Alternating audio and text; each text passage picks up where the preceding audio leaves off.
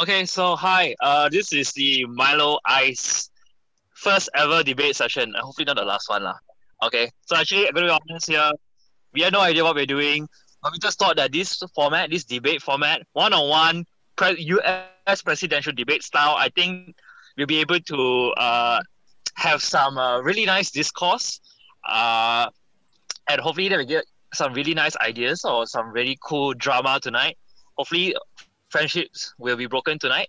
Uh, but regardless, uh, regardless, let's start. Okay, so what's gonna happen is this debate, you can call it that, will be done in the style that is very similar to what uh, the U.S. presidential debate is. So what that means is each side, pro and con, will have three minutes to talk about their points.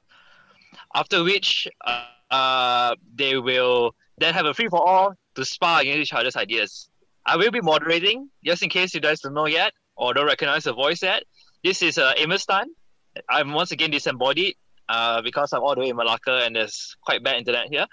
But I'll try my best to moderate, be fair, because tonight the topic is about big developments in Malaysia, specifically BIG Architects biodiversity in Penang.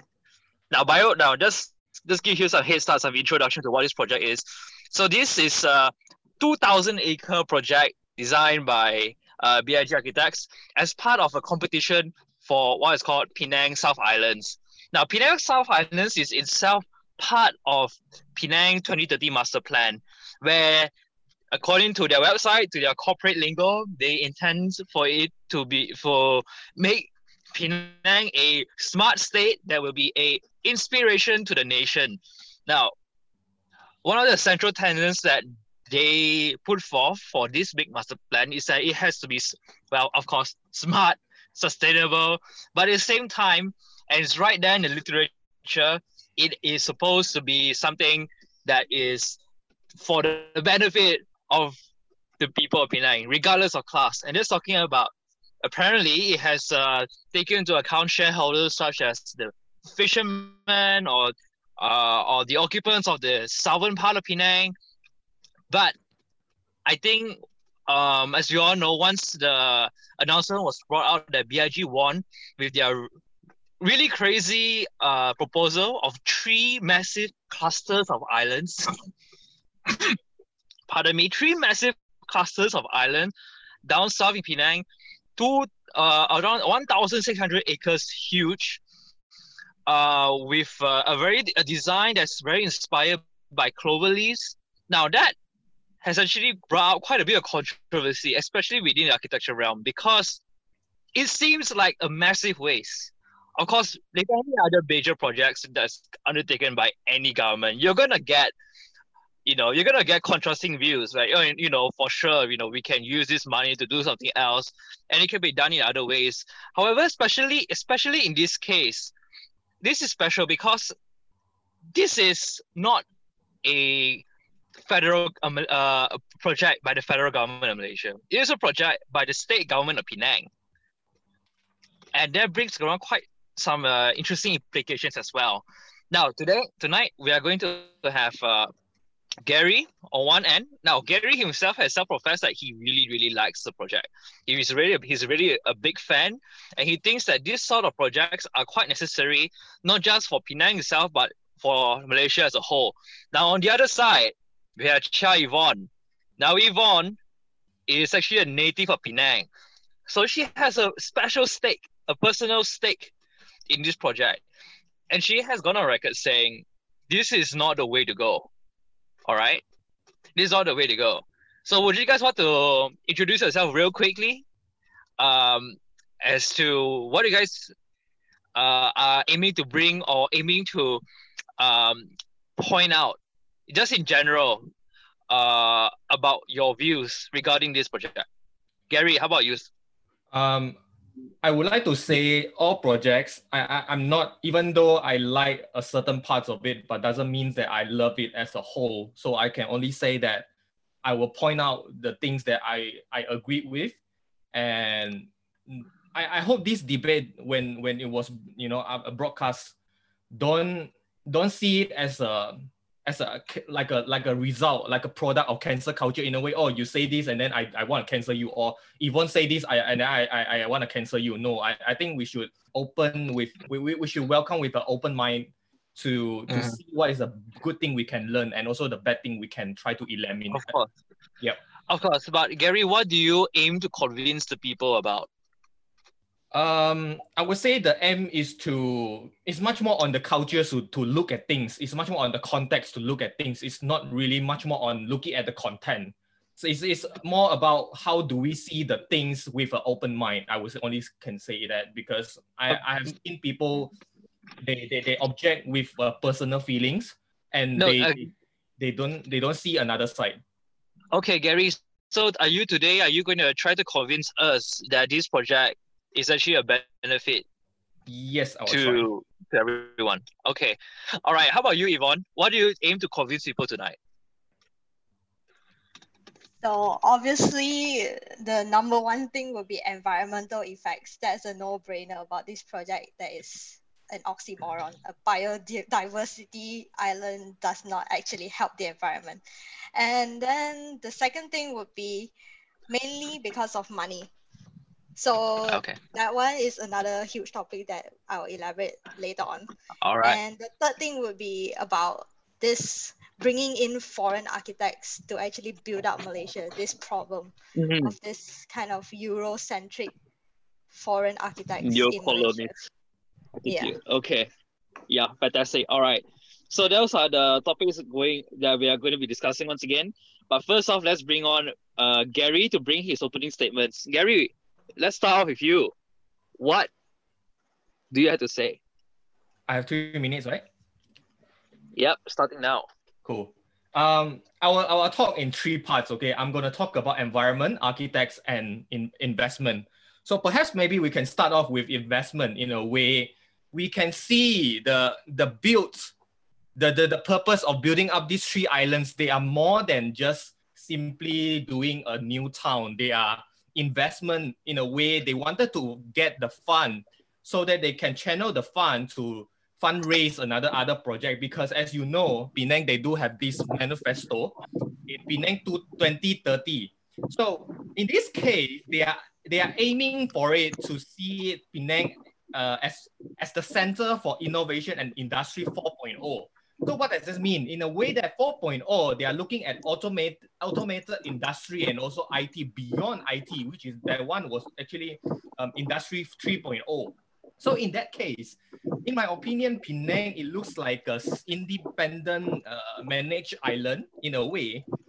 So if we look at it, the zoning, you can see residential, you can see commercial, you can see tourism, but what we are um, highly lacking is the industrial area, which is only small part in Bayan Lepas.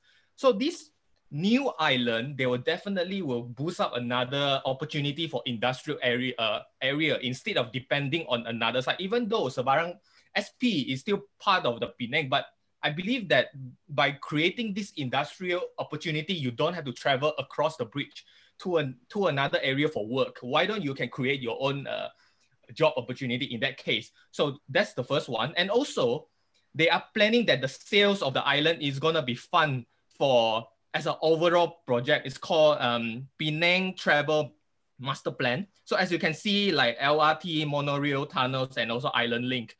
So these all need money, okay? Second of all, um, we are going to talk about architects. Yvonne mentioned earlier about the foreign architects, which is not wrong because I, I believe that some architects, they've never been to Penang, but I must confess that when you're looking at the ju- jury panels, they're actually not some simple people. They do have uh, uh, Dato Esa, who is the current Prem, uh, PEM president. You have Ka- Kazuyo from SANAA. You have OMA. You have technical uh, technicians. They are not a sim. They are not a typical engineers. They are hydrologists and also environmentalists. One of them is actually the co-founder of Kelab Alami. If you look at uh, Kelab Alami, their, their research is on fishing village. I believe that they know fishing village more than us. Third of all, we were talking about environment. Reclaim areas is not the first thing in Penang. We have already seen in Gun, uh, Wharf. So environment and also when speaking of the fishing village, they are much more depending on aquaculture, not marine production. Go ahead. You have 20 seconds left. Ah, I thought that three minutes. Okay. Go ahead, go ahead. Um, and, and, speaking of environment, right? You you you can see like the gun uh Gurney Wharf, the recent project is actually designed by Grant Associate, and in that case, we can actually Okay, see alright, the I'm gonna have to I'm gonna have to cut you off right there. All right, thank you. That's it. That's it for three minutes right now. Okay, thank you very much. I think that you can continue your comments later. You can continue your your argument in the second part. Uh, for now, let's hear from Yvonne. Oh my god, three minutes is quite fast though. Yes. Okay. So, yeah, Yvonne, you don't have to you don't have to rebut Gary's points. Just bring your own points. Say what we my points are. rebuttal in the next part. Okay, them, okay. okay? Okay, the first one is the first one would be on environmental impact. So obviously we all know that land reclamation would actually affect the mud flats in the coastal area. And affecting the seabed in the coastal area will actually also affect the pH of the soil.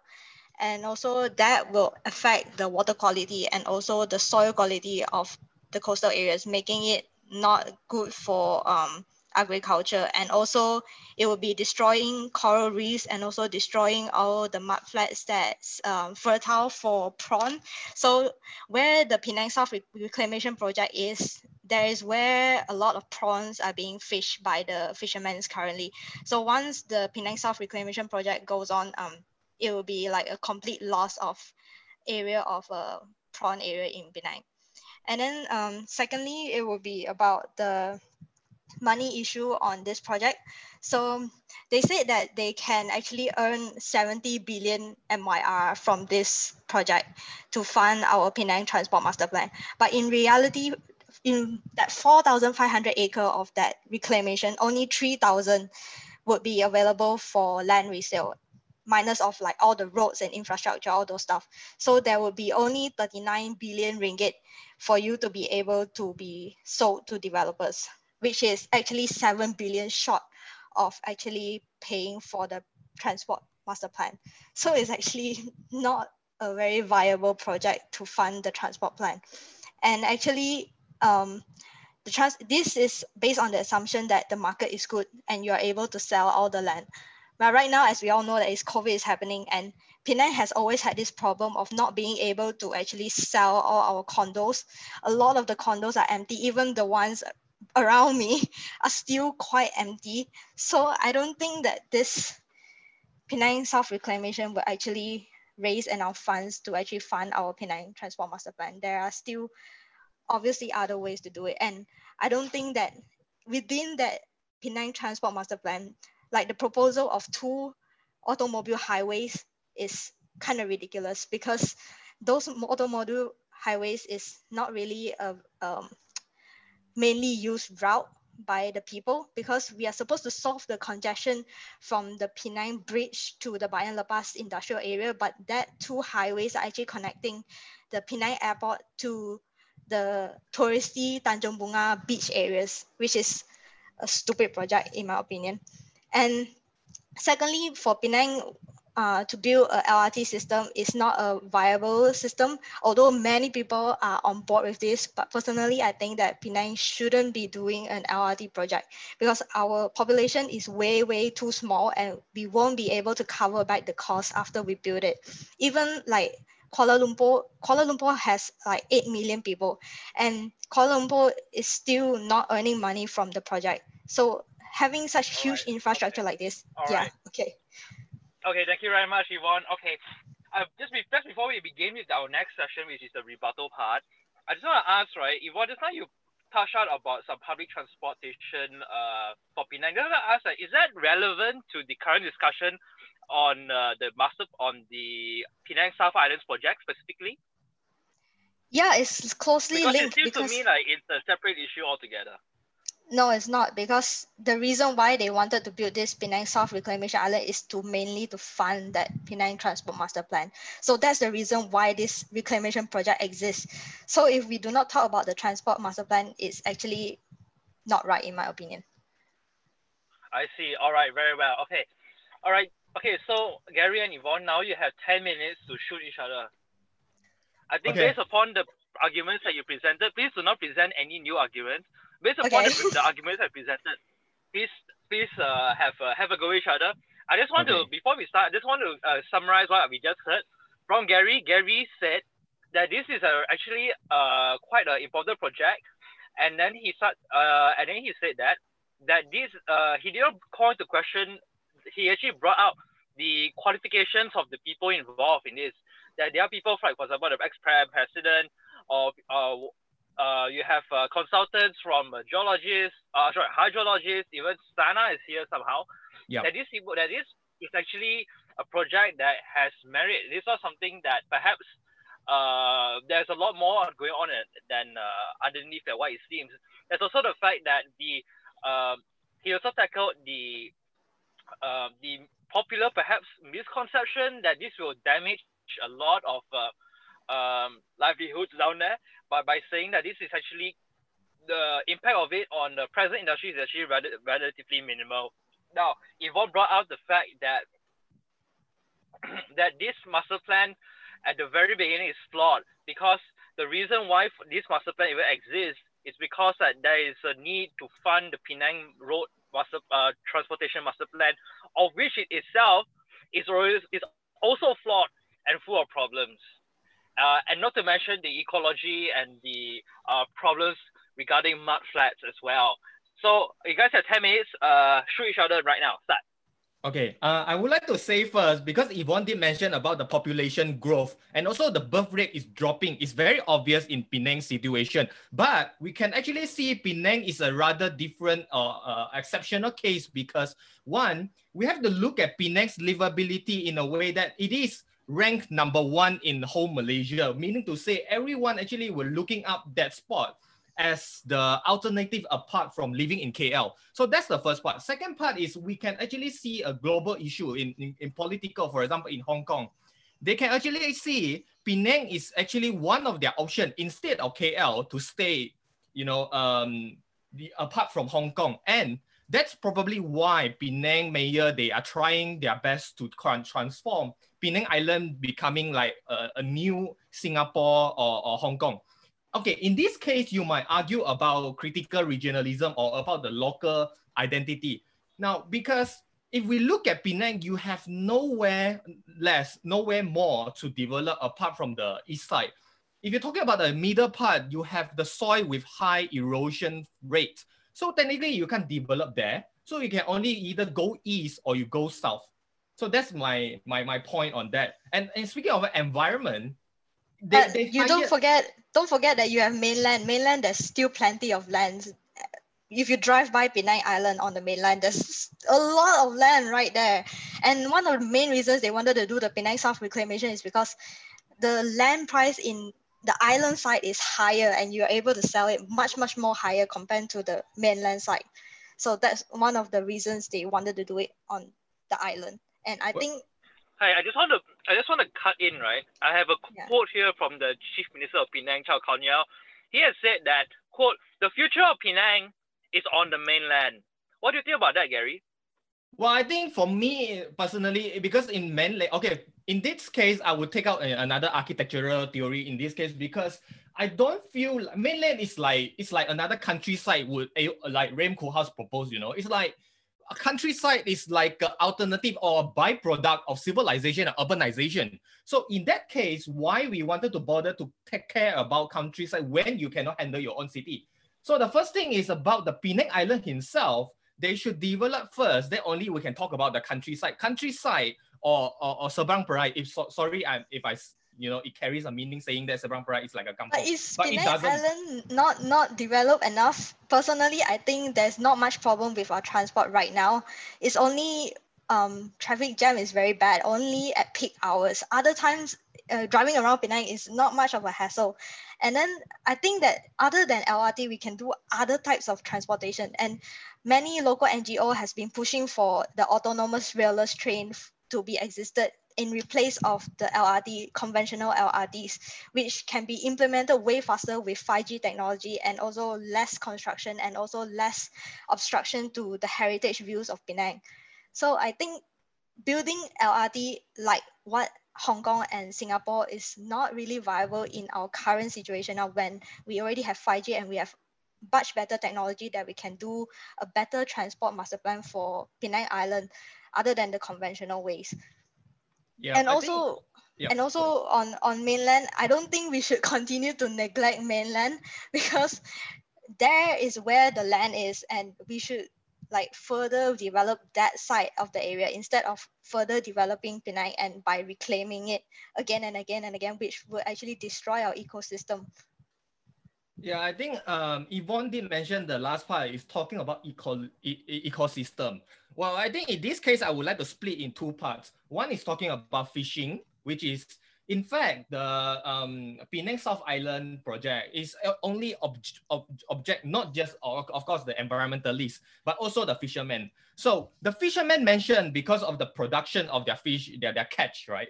Now I, I would like to brought up if you look at the the, the readings, right? Um, aquaculture production is way way way higher than marine marine production and marine landing production. In a way, in fact, going out and catch fishes is not really a big deal in a way, or they, they would affect the business. I, I would, I'm, I'm sorry, it might sound like I'm blaming the fishermen, but time is changing. Global global uh, global change is global uh, global warming is but happening. Do you know that not every kind of species can be aquacultured? Definitely, because because if you're speaking of uh, fishes for for for eat right for just for eating right, I think it's more than enough because Penang was uh, one of the largest uh, exporter of fishes for eat, you know, for restaurants, for for domestic use, you know, for for eateries. They are way much more adequate in that sense. If you're saying that, okay, let's say the fish that outside, you know, but did you know that our food food uh food sus- sustainable index, so for shrimp and mackerel, so these two are the main species that are being affected by the reclamation. So for shrimp, we are right now just ngam ngam at 100%. We are sustainable with the, the amount that we produce. But for mackerel, we are actually below our, our what's that, demand. So actually we are lacking of macro And if we, we proceed with this kind of reclamation, that means we will have less and less macro and less and less shrimp, which I don't know how we're gonna like balance this off. I think I think it's there is no because I like I said the jury and also the um, the technicians, also the advisor of the whole competition, they involve other ecologists and also environmentally. So I'm quite confident with that, even though it's a stream environment. Yeah, you know, it, or, or fish, right? And, and, and ikan kembung cannot be aquacultured. Okay, but, but but in that case, then we have to find another alternative to to change our way of life in a way. Because what I thought, you can't simply depending on one ecosystem to you know to to to link it with another. And in uh, why should we change our ecosystem? Uh, why should we change our way of life? I mean, time is project. Time is changing. Time is changing. We can't just depending on the traditional way of eating, and then we just depending on uh, the the fish that I used to lie, and then I have to um, follow the, the so-called tradition that we wanted to go. The time is changing, even though I would like to eat that but, kind of certain fish or certain seafood, but the time is changing. The global warming is happening. The wa- the water temperature is rising. In that but case, what is Penang people benefiting from this South Reclamation project when the transport master plan is flawed? Now, I mean, if if you if you look at at I I'm, I'm not sure what kind of perspective that you're talking about in the speaking of the transport. Is it because for for um for traveling from home to work workspace or is it for tourists or you know? But for me as i see tourists that the transport system is the main um, core or the backbone in a way that for the for the development because like i said penang they wanted to be a center for innovation and industry 4.0 so in that case transportation is one of the crude um, critical criteria in this case to for logistics or for yeah, business like, you know yeah, I'm not saying that I'm against developing Penang, but there are cheaper and better ways in doing the transport master plan and also better routes. But right now, the Penang government is not planning a good transport master plan. That's what I'm trying to say. Okay, so in that, in so so in in your case, what is the good transportation that you would like to propose? I would like to propose like the mainland should be developed and Mm. all the industrial areas should be on the mainland right now instead of putting it on the South Reclamation Project. And also, Penang should find a way to solve the traffic jam problem during peak hours. So instead of everyone cramming into from mainland to island through that single bridge, there has to be like a better transport system. For example, the, the easiest one would be a bus system. So everyone would go to one area in mainland to take the bus, and then that bus would bring them all into the industrial area instead of everyone having to drive their own cars to the industrial area in in the island. In speaking of Penang Island, you were saying there's one. Okay, technically there are two bridges. Okay, but even though the, the first one is much The second more bridge is useless. Okay, The now second bridge, no one okay uses now it. Because because of these projects, because of these islands, they can cultivate back the use of the second bridge. That's how I see because they provide seventy thousand houses in but in the new But island. are they affordable? No, they are not. Okay, I must honest, they are only 30% of the houses, they are affordable houses. But we have to Twenty percent and 30, twenty percent. I'm 30%. no, it's twenty percent. Okay, even though it's 20%, another 80%, like I said, the sales is for money. They are not technically for, you know, like for for the for the affordable community or B40, you know, they wanted to uh talk So where where are we benefiting from this project? like like I said, it's the money. It's the money that they would like to fund the uh, Penang master plan. But we cannot we, we cannot see just the the simple benefit from it. It's not just for transport. It is for uh, the overhaul connecting uh, network for for the whole um, Penang east side, especially when you can see the development is so eagerly needed in you know uh, Gurney Wharf as you as you see. It's gonna be developing. It's already reclaimed. So you, if you wanted to say reclamation project is something not very new anymore. And and plus, I'm very confident with the jury and with the um, specialists that involved in this project. So But there is no need to rush from Bayan Lepas to Gurney. They are building that highway to shorten the distance between the airport to the touristy area, which I find is ridiculous because as a tourist, you have no rush to go there. So there's a more pressing, urgent need to solve the traffic jam issue for normal people in Penang that is traveling from mainland to the industrial area. That is more urgent compared to the tourist area. And as you can see right now in COVID, you know, if you drive around the Gurney area, it's completely empty. It's like deserted. Like even even KL people not being able to travel interstate, we already can feel the effects of tourism.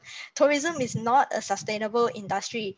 So we should definitely look into other sustainable industry. For example, like the fishery. The fishery is is food. Food resource is always something uh, a necessity for the people of Penang. So we should be protecting the necessity industry instead of the tourism industry that is not really sustainable, although it can be very profitable. It's, uh, it's a very good point that you mentioned COVID 19. In this case, I would see your statement is self completing in a way. If let's say I'm staying at Penang Island and I wanted to go to work for in, in, in COVID time, right, I can't go to work because there is a border control, right? The, the bridge is closed. I cannot go across to Seberang Perai. If I go over there, I got infected and I come back, I might infect my neighbor, my community, my family, my friends. So in this case, Bayan Lepas is an ideal proposal in a way that we are self-controlled as an island together as one. And then we have our industrial area, which is gonna be a new one. Residential, business, Hi, tourism, you have Sorry, I had to cut in a bit. You guys, you guys have like I'm just give you guys one more minute to wrap up your uh shooting, and then we have to move on to the next part for guys to present more arguments. I can only say I can only say Penang is one of the place that I would love to stay because of its whole very it's, it's a good mix of traditional um, culture and civilization and also a new development. In this case, you get a good mix. I believe in the middle you get in the both the best from the both world. That's best we can get. So But I, do you I- know that industrial area in Penang is mainly electrical electronics? So E and E, not everyone can work from home. Almost like 40% of them have to be in the factory. Uh, okay, all right, okay. Uh, thank you very much. So that was the part one. Now we're gonna go on again to the second part, where Yvonne, now you can present the remainder of your arguments. You first, Yvonne. Then after that, Gary will present his arguments. Please do not rebut each other for now. Just your arguments. and then you can you guys can continue shooting each other the next part. Let's start. I think I think I already presented my two arguments. So maybe the last one would be about having these foreign architects Mm. coming into Malaysia, like to build something. All right. Okay. I feel I feel like this is kind of problematic because it's like a neo-colonial kind of strategy of like us wanting validation from our ex-colonials, col- colonies.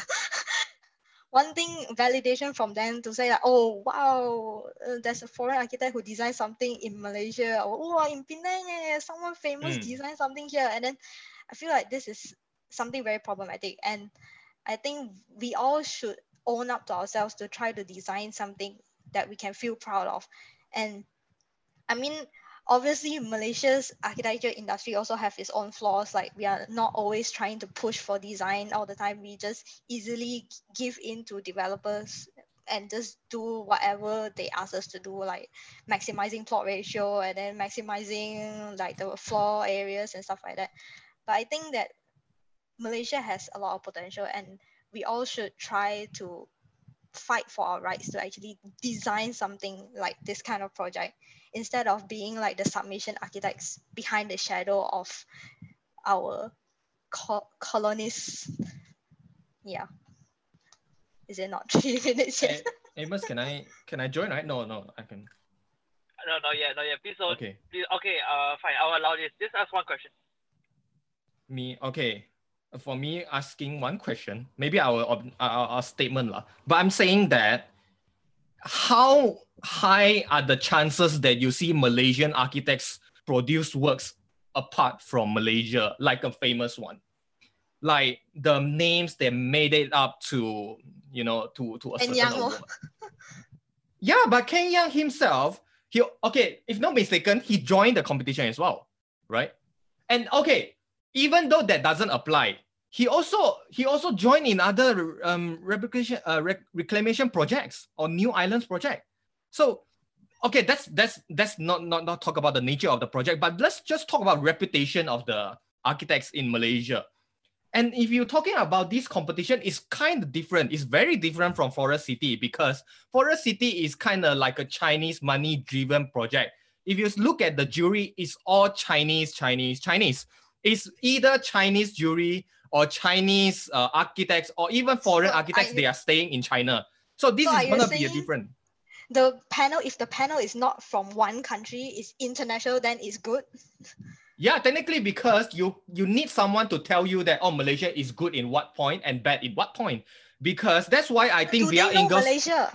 But do That's they why- know Malaysia better than, Okay, than okay, we okay. do? Hang on. No, no, no, no, no. Stop, stop, stop, stop. Okay, Gary. That's enough for your one question. Gary, now it's your turn to present your points. Please don't rebut each other yet. Okay. Okay. Um, first of all, I would like to say this competition, like like I said, it's it's it's, it's a different project. Why? Because this is a Malaysia first urban design competition, international competition. It welcomes more than 140 plus entries, and also if you look at the finalists, they are not just limiting to foreign architects. They also pair out with local architects. Those foreign architects, they know technology better than any other Malaysian architect in this case because they are international, well reclaimed um, well acclaimed architects or, or specialists or consultants. Just look at the example. Bjarke Ingels, this project, Bjarke Ingels crossover with Hijjas, crossover with Ramboll. I must confess, Ramboll is a strong uh, component in this case. Why? Because Ramboll, they are a global huge company. They have done Tate, they have done um, Denmark projects, they have done Singapore projects. Like uh, and, and also like like I mentioned earlier, Ganwaf. So Grant Associate, they have done um, Marina Bay Sands. So in this case, we can actually see the success in that rate. They have experience in doing that. Second of all, foreign architects in this case, some architects, local arch- architects, they might argue that, oh, why I don't have the chance to, you know, to, to, to perform myself. Let's be honest, architects' jobs, they are actually um, depending on the chance to Hey, build. Gary, first, just point out, like, the, isn't that the first one, Putrajaya? The Sorry? First uh, internationally designed uh, Sultan. Mm, that one is I, I I- I can't recall, but I can only say Penang one is a first urban design. I believe that Putrajaya In is recent years, maybe you can say. It's a city, I believe. It's, It's a a, city. yes, yeah, what about Forest City? Forest City also, isn't it? Forest City, no. Forest City Forest is a City is for city. the it's for the it's for the local yeah. Yeah, but, but as I'm well talking about urban design. Urban design. The one in Malacca as well. The new uh Malacca ah what's, what's I forgot the name, but that one is also an international design if I'm not mistaken. Yeah, but they are not open for such more names, right? Do you see like Bjarke Ingels join their competition? No. Do you see Foster join the competition? No. Did you see did you see like a big Why- names joining? Why uh, sorry, I just want I just want to uh, point out uh, and ask this uh, why why do you see the fact that uh their Ingles or Foster declining to or not even interested in joining this thing as a big deal? So, so, so sorry, I can't Oh. do you mind repeat? Uh, uh, Yeah, okay. I just want to ask, like, why, why do you think, uh, why do you say that uh, because for uh, because uh, Foster or Bjarke Ingels has a decline or has not participated in the competition, that's a mark against them. Why, why do you think that's important, or why is that even relevant? I, I think I think we again believe that because we we I'm now currently studying in the uh, European context right, or UK right? Because the, the the vision is very important in this case is is they they, de- they do have imagination. I think Malaysian architects they do have or they they, they, they do have vision from that. They they they always wanted to do proposal and whatnot. But they not there to come up with the certain comfort zone to challenge themselves then only you can see Bjarke Ingels will come out like a some so so bold movement. Uh, all, all right, okay. Is that is that uh is that are those your points for this round? No, I, I- can only say we need to open for the foreign architects as they are not just ordinary foreign architects. They are they are famous Okay, architects. alright. They, they've done a lot of projects. So I'm I- I'm just saying that we should invite them. Okay, all right, all right. So okay, uh, you want now you are free to uh, open fire. But I think that having having these foreign architects is actually a sign of design hegemony in Malaysia. Won't you think so? It's like importing their ideas into our context that is not actually suitable for our Malaysian lifestyle. Don't you think, Gary? Well, I I I think okay, in that case, that's the reason why Malaysian architects they are actually there. They will be regulated in this case for the, you know, speaking of the Penang. No, that's not the truth. tradition, you know. because my my ex company is one of the winners. So i actually asked them so how was the process? And they say that it's just a name. They were just attached to this foreign architect and they didn't even involve in any of the design process. They didn't even consult them at all. They didn't even ask anything. So they were just names on paper like attached to them and then they didn't even ask anything about malaysia through the local architect. So it's just a name and in the end i also don't know what's their responsibility. So all the proposal from start to finish is all done by the foreign architect. And they have no clue of what malaysia is like. And they are just proposing from their office far far away in europe. And you think it's fine? I feel like that is completely contradictory to the way we learn architecture. And it's not it's not a right thing to do Okay, maybe perhaps you are mentioned about MVRDV and the E company lah. Maybe that's the one lah. But I, I I can't I can't I can't talk a lot because I'm not working with them. Perhaps that's the only chance that happened in that particular firm. Okay, so now we are talking about foreign companies.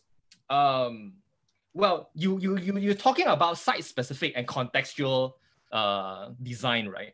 In this case, we should we really need to see site as something that constrain ourselves to design something in a way oh i'm not from malaysia then meaning to say i can't design i can't design a malaysian project. Does that does that mean we can't do that? So in that case it will self contradict in a way. If let's say malaysians cannot compete within ourselves how do you wanted to compete with other people when let's say you you you your, your your office got a chance to design something in london can you compete that no because you are saying that oh because that project is not in malaysia then i don't want to design is that the case because that's that's why i'm not Malaysia- saying that i'm that's why just Malaysia- saying that the way they Malaysia- execute it is not right Yeah, that's why that's why Malaysian architects they can't go far because one, they are either they are technically inadequate to join that. I believe that some join other competitions as well. They they made the name outside.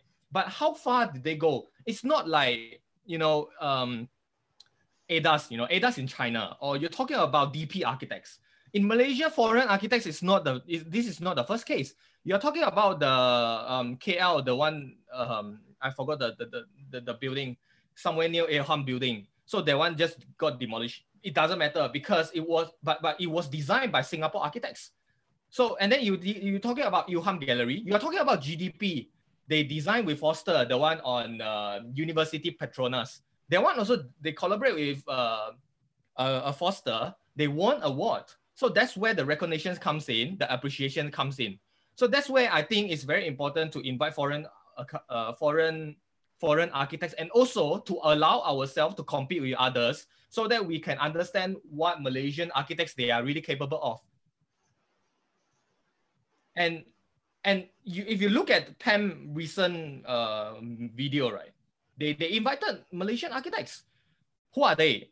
Hijjas, Ken Yeang, uh, some local architects. But local architects, I'm not sure. I, I can't tell their portfolio if they go beyond local or just foreign projects, right?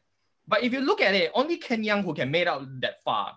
And and and and Ken Yeang is another case because he is a famous architect because of the ecologies, and then he was named like the top 100 person that can change the world. That's quite a different. But how many of our Malaysian architects can actually make it to it to that list? You know? And who I mean, does does the world actually notice Malaysia? They don't notice apart from 1MDB, you know.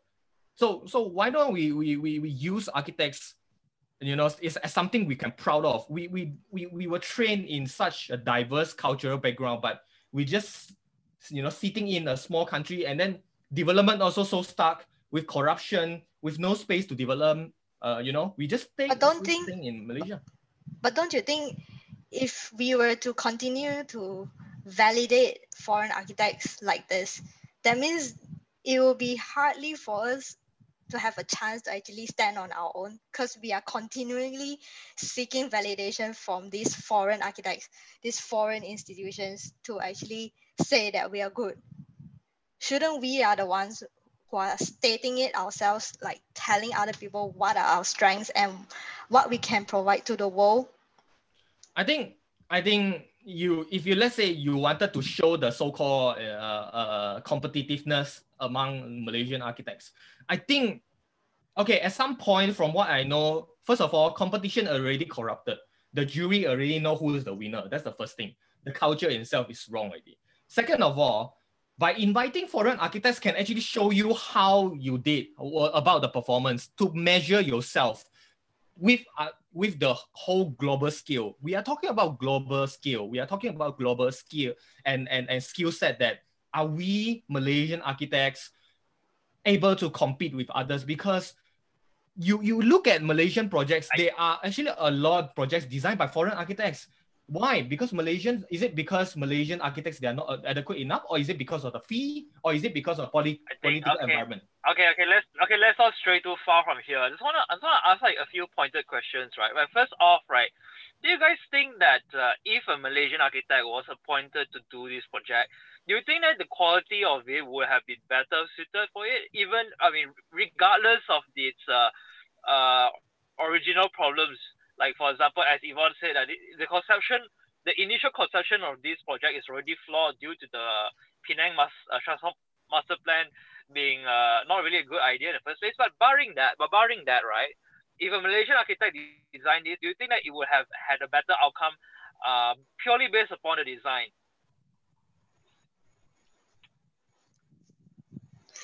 I feel like I feel like right now, currently, I feel like it's very hard to see a Malaysian architect to design a good proposal for a Malaysian mm-hmm. huge project like this. To be honest, it okay. actually what Gary said just now, I actually half agree of what he says, and I think that that is one of the problems of Malaysia. Like all this competition and all this stuff, is actually very very flawed in Malaysia. So that's why we have this problem of um, exporting our expertise on a global scale yeah. and us not being recognized on a global scale.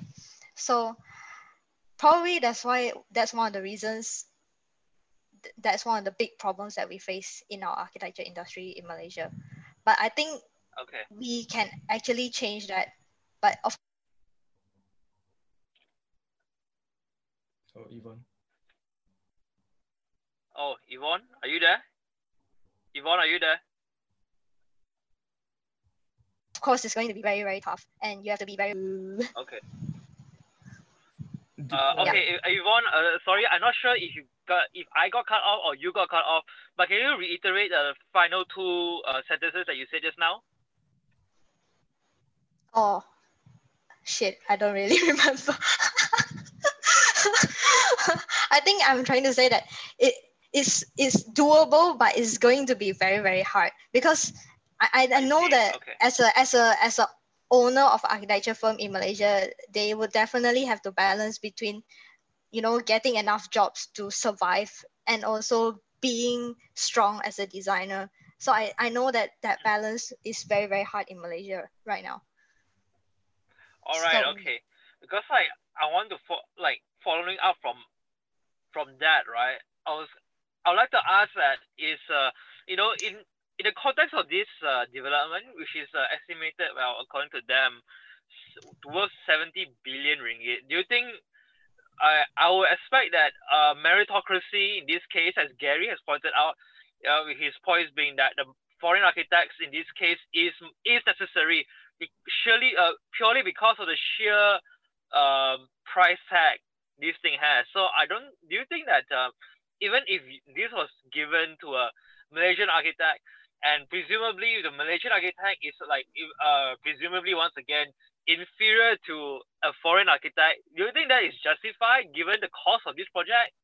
I don't. I think that. I mean, if I if I can present my own uh own comment, I would think that with so much money, I would be very very angry if um we had to choose a Malaysian architect purely because it's Malaysian, uh and and we and not and uh you know disqualify or not choose uh something that is quantitatively the best like meritocracy, right? That's something that we talk about all the time. So what do you guys think? I think I think you did mention the the project is not a small small project. You know, it involves a lot of uh, budget. It involves a lot of time. It involves a lot of party in this case. So that's why I think the necessity to invite foreign architects because if you wanted to develop, why don't you just go big in this case and and and ask the foreign architects to tell you what you need to do?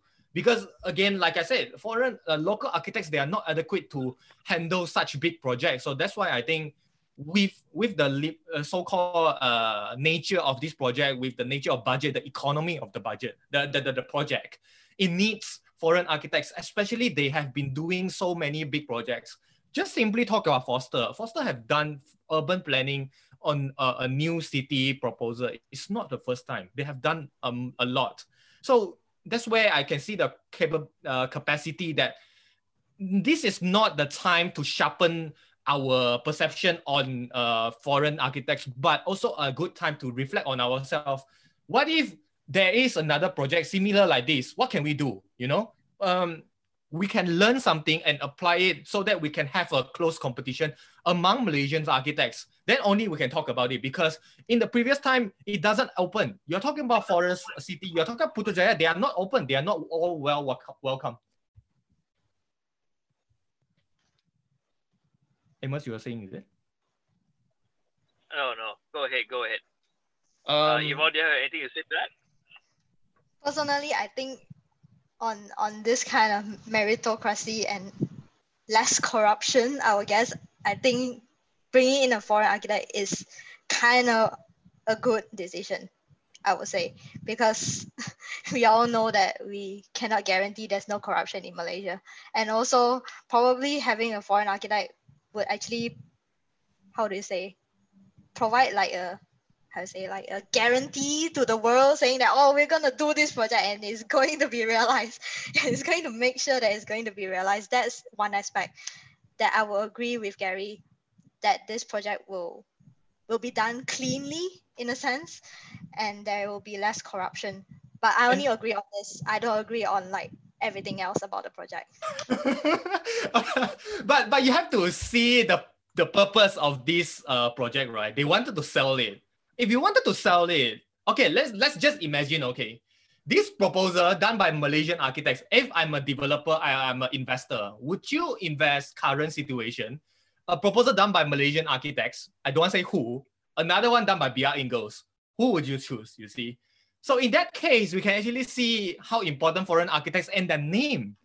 The name itself is not it's not it shouldn't see seeing like oh i'm wanted to cheat your feeling or want to deceiving your, your your feelings or, or your money you know but name itself we can actually see crazy rich asian is a good example why they tend to promote singapore instead of malaysia even though malaysia have so many good things that's where the marketing comes in because i think malaysia they they are really good it, uh, you know talking about Kington Loo that time we are talking about the subang airport Malaysian architects do have their own capacity to do a lot of good architecture, but it's just that it's not well market documented. So that's all I, I can only say our Malaysian architects, we need competitiveness to compete with other people so that to tell us how good we are.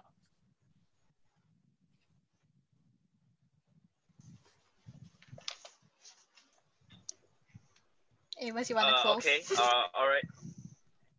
Okay. Uh, do you guys have anything else to say? Um, I, I, I, you know, as I, Okay. I think like I think it's time that we have our closing statements already. yeah. Um, Okay. I think like Gary, you, you start first. You start with your closing statement. I can only say this project, I see more, you know, things will have good and bad, but I can see the good is much more on bad side because Penang is a different region in a in a in a in a you know quote unquote saying because it's not a typical same bunch of people who manage Penang, you know. I'm not saying, you know, I, I, I don't have to elaborate on that, but that's why I see Penang, it has a good mix of traditional uh, culture and also modern development is necessary because if one day they wanted to independent as one country, okay, finger crossed. But I think they are capable to do that because they are they have a good politician system compared with other uh, other states.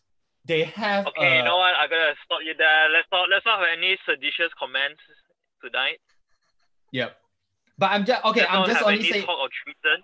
No. I, I'm just only say that Penang is a good place for develop as an overall development. So that's why I think foreign foreign architects investment in environment in this case is not really a big deal. So I, I see more goods than bad. Is it my turn? Okay, Yvonne. Yeah, go ahead. Thanks for looking up to Penang so highly.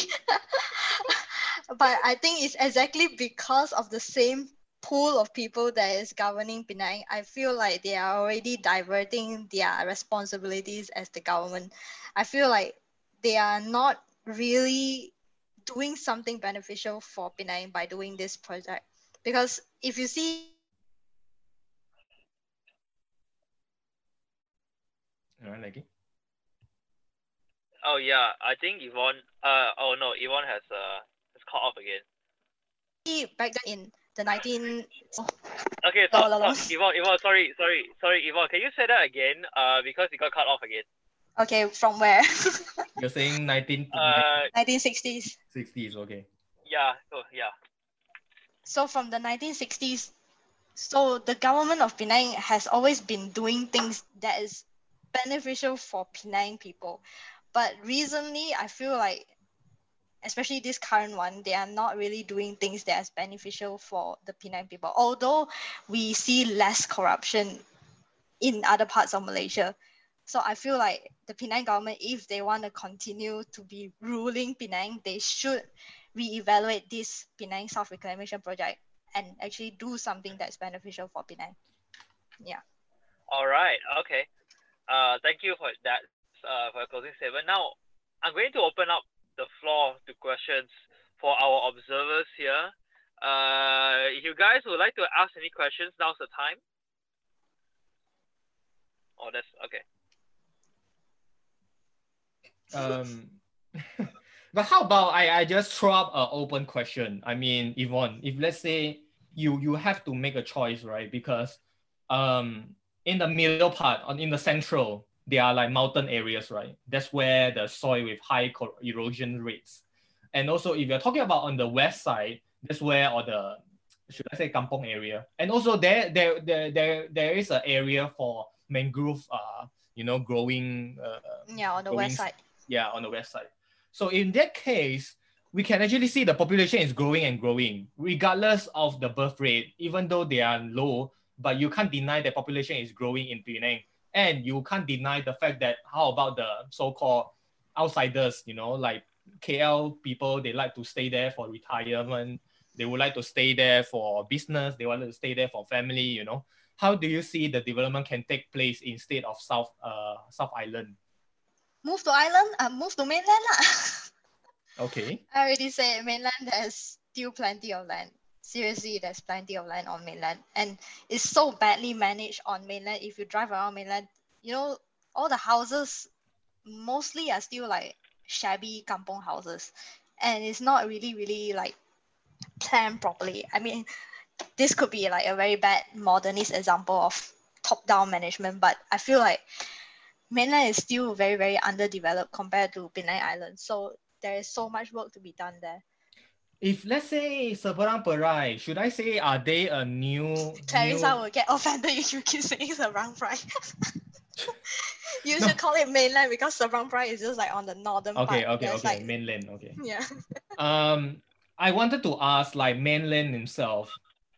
Does the development going on or is none or it's not happening at all? So should I say is it a existing development? Or is, it a the, empty land?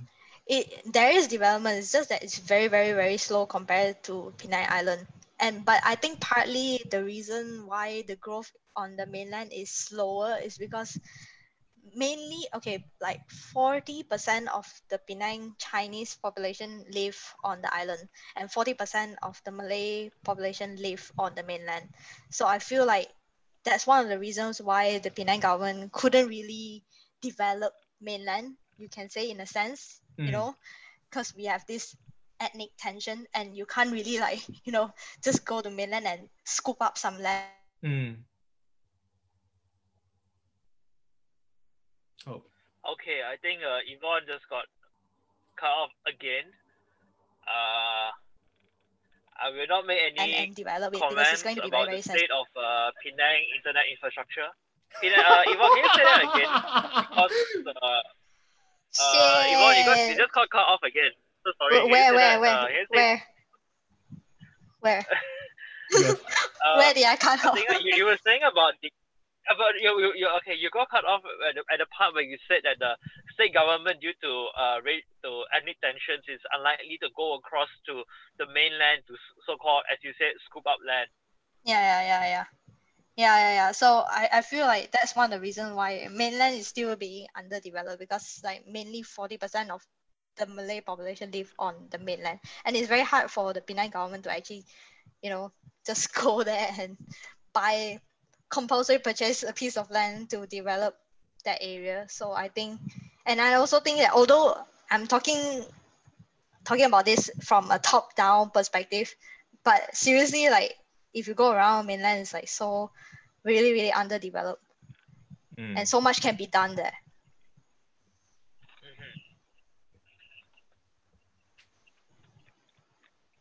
All right. Okay.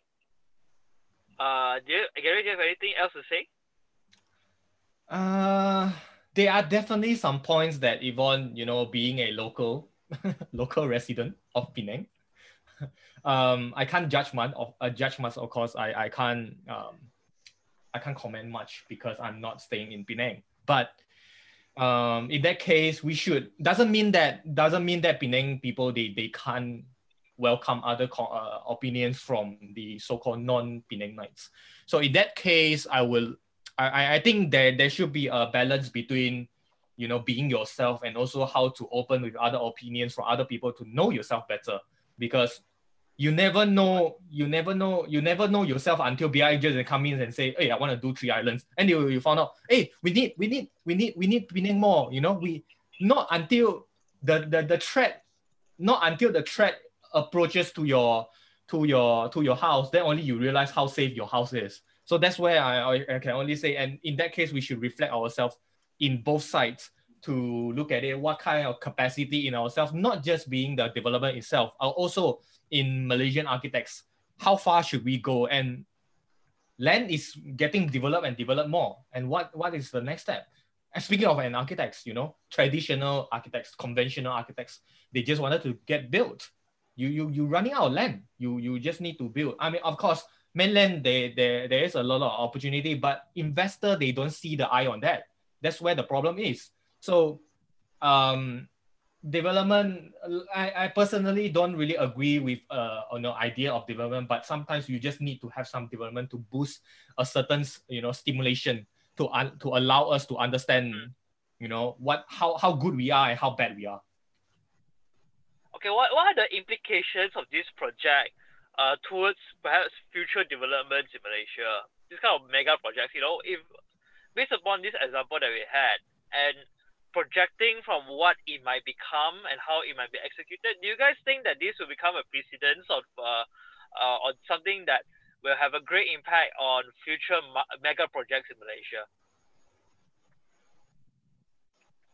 I definitely see that this would become like a trend in Malaysia to keep holding competitions to attract foreign architects to come and design Malaysia, definitely. And actually, immediately after this this South Reclamation announcement, they announced another international Penang Bay competition. Mm. So I also don't know. Uh, yeah.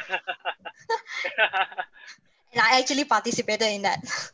oh, okay. okay because right. I'm getting fed up, so I'm like, I have to say something about it. oh, interesting. Well, I think I think you know being a uh, active participants in various competition, I think it's very necessary in Malaysian context. We're just staying too comfortably in our own home, and then we're just not going out to and fight with other people. I mean, not simply as a bad fight with you know like a bloody fight. You know, it's a fight that to understand how far is your capability. Just looking at ourselves, you know, I I I I, I was practiced, I was trained in Malaysia. Not until I step into Glasgow and I know how shallow am I. I believe it will same goes to you, Yvonne, because now you are you're studying in a very competitive environment. You will know how important are the foreign uh, opinions or the uh, multidisciplinary ideas or diverse ideas to enhance yourself and so that you can actually brought back to Malaysia ideas, you know. Simply talking about Malaysian architects who join the competition, they are mostly educated in overseas. You're talking about All right, okay. Yeah, Serina Hijjas, GDP, um, you know, um, some other firms, uh, I, I, not, not to mention, but they are all practiced overseas. And then they come back and then to tell Malaysia what you should do. And this is what we should do. And because just simply talking about just our neighbor, Thailand or Singapore, you can actually see how much different we are. In speaking of the development, in speaking of the speed, in speaking of the um, the capacity that we can go as a Malaysian architects. Okay, all right. I think that I think we can sum up tonight's uh, debate session already. I think I just call it. Uh, you guys, uh, once again, I think uh, I wanted to thank you guys for coming out tonight. I think that I've heard some really, really interesting comments. Uh, I don't have a um, horse in this. I don't have any horse in this race.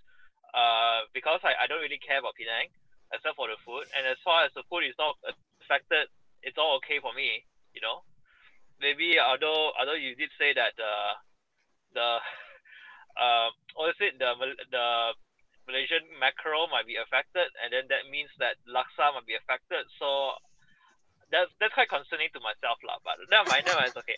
once again, thank you so much for coming, and uh, for our listeners, uh, thank you very much. I hope you, you guys have any questions, right? Last final call, last question. Do you guys have any questions? Yeah, I want to listen to them, to, to all our listeners. What do they think about the yeah. debate and also the topic itself? Uh, Clarissa, maybe? Can you hear me? Yeah, loud and clear. Yeah, yes, I go ahead. I think what I'd like to ask is the fact that architects is really dependent on developers. It seems like this conversation has made that completely true. So I wonder about that role of development within Malaysia, specifically within Penang, I guess, and whether we should continue with this trajectory, large scale developers, funding, competitions, and then, yeah, that kind of role. Or should we think about it differently in terms of our position as architects? Because we seem to be with under their control. Hence this Yeah. debate emerged. I mean, uh, even though there are some cases, I met some architects, they are working for developers or eventually they are part of the developer teams. In the end, it doesn't change the fact that architects just wanted to get built. They just want to build. They need land to build. You can't deny that. You, you, you, you, you as an architect, you just wanted to build. It's like doctor. If there, there if there is no patient, then doctor will running out of jobs. kind of thing. But we just can't. Well, I mean, if you, regardless how many you wanted to change, even though you wanted to change a pavilion, let's say you change the scale of your model, the, the, the, the, the practice, right? You just wanted to change to, let's say, I want to build pavilion, that's all. Temporary structure, I don't need land. I just need a temporary land. You still need a land. You still need a space to build your thing. I mean, that's the nature of our profession, uh, profession, I would say. Um, yeah, yeah, I think I think if we were not to build, I guess don't become an architect. yeah, exactly. become an become an activist. I feel like I feel like I don't know. I feel like we are stuck in this in this capitalist system, and I think that as architects, it's very very hard for architects to not earn money without building. Yep. At least Yep. currently in this situation, I can't really think of a way for architects to earn money other than drawing buildings to be built. So I'm not sure. Maybe in in UK there are ways of architects being able to earn money to earn money through not building, but Malaysia, I feel like we still haven't reached that kind of level yet, where we don't build and we are still able to make money as architects. I think make money is one thing. Um, how many money that you need is another story. Because if you let's say just wanted to design some okay like refurbishment, lah, okay, the existing property, I just want to renovate. That's all. Okay, fine. But how far can you go? And and what is the quantity that you need? Because those projects they are way smaller fee compared to be you know to design a master plan like uh, uh Desa Park City. You know, it's it's kind of different. But um, maybe I can. Sorry, I, I have to call out a person. Um, Nick, I think I I'm not sure. What do you think? Because you yourself, um, you know, have have seen a lot of uh, ugly side of our architecture industry, or perhaps the beauty side of it. Would you like to say something? Why why you call me out? No, I'm just curious. I'm curious. What do you think? Yeah, I'm I'm really curious. what about what do I think about the current situation in Malaysia? The archi- Uh, it, it could be Oh, wow. that, or you wanted to talk about Penang Island project. Well, I, I think you all make uh, f- some valid points, so I won't point it out. But uh, I do feel that you know, sure, you know, why aren't more Malaysian architect uh, designing uh, our local sort of uh, uh, cities or, or buildings? Why are we inviting more so many foreigners? Nothing wrong with that. I mean, like, course, having international competition, it's good, but maybe perhaps those competition can also open up to Malaysian architects, you know, so have a fair ground, whether it's, you know, local or one or international, they decide. But, uh, but I think it's always, maybe it's because we're always gravitated to our colonial past. Somehow we feel like, you know, uh, Westerners can do better than us. Mm. Uh, so it's, I, I mean, I don't know. I, I, I still feel that we are kind of in that situation where we always think that we cannot be better than you know others, but we don't really need to put our name out into international, um, Stage. into the international stage. I mean, like Mm. as long as we can design our things better locally, we don't necessarily need to get our name out into international stage because not many countries do that. You Mm. know, Mm. um, so I mean, like yeah, I mean there are always room for improvement. So I don't think it's it's that bleak of a situation. So really up to you guys, future architects or future designers. to design better. I mean, like, yeah, I kind of agree also where you say uh, there's no way architects cannot build, uh, or but there's no way architects um, cannot build. We'll always be building, but maybe we can build better. Mm. Yeah, thanks, thanks, thanks, Nick. Um, yeah, should Okay, should we end alright. this? Em- Edmund, I think Joey, that's it Anna. for tonight. Uh, yeah, unless you guys once again have anything else to add. yeah. Um, okay, I think that's it. I think I'm, I'm gonna call it now. Uh, once again, thank you very much for listening in to this uh, episode of uh, the first ever debate episode from Miloais. Um, Gary versus uh, Yvonne, RE, the Penang South Islands uh, project. Uh, well, it's up to you to draw your conclusion. I'm not gonna call a winner because uh, Mm, mm. you know, uh, that's not my job, and then we shouldn't say that. Uh, I hope it has influenced you and made uh, and made you guys uh, more aware of uh, what is a big mega project is all about. Uh, I'd like to uh, issue an errata over here. Previously, in the very beginning, I was I actually said that this project is a 2,000 acre project. Uh, that is a Hmm. mistake. I'd like to clarify that it's actually 4,500 acres. big. Mm. Yep. Okay, so it's more than twice the size of what I said. Uh, so I, sorry for that uh, fake news. Okay, I think that's it for tonight, lady, and thank you very much for listening. In, in uh, this Amos uh, signing out. Miloais out. Thanks. Okay, Bye. thank you, thank you. Thank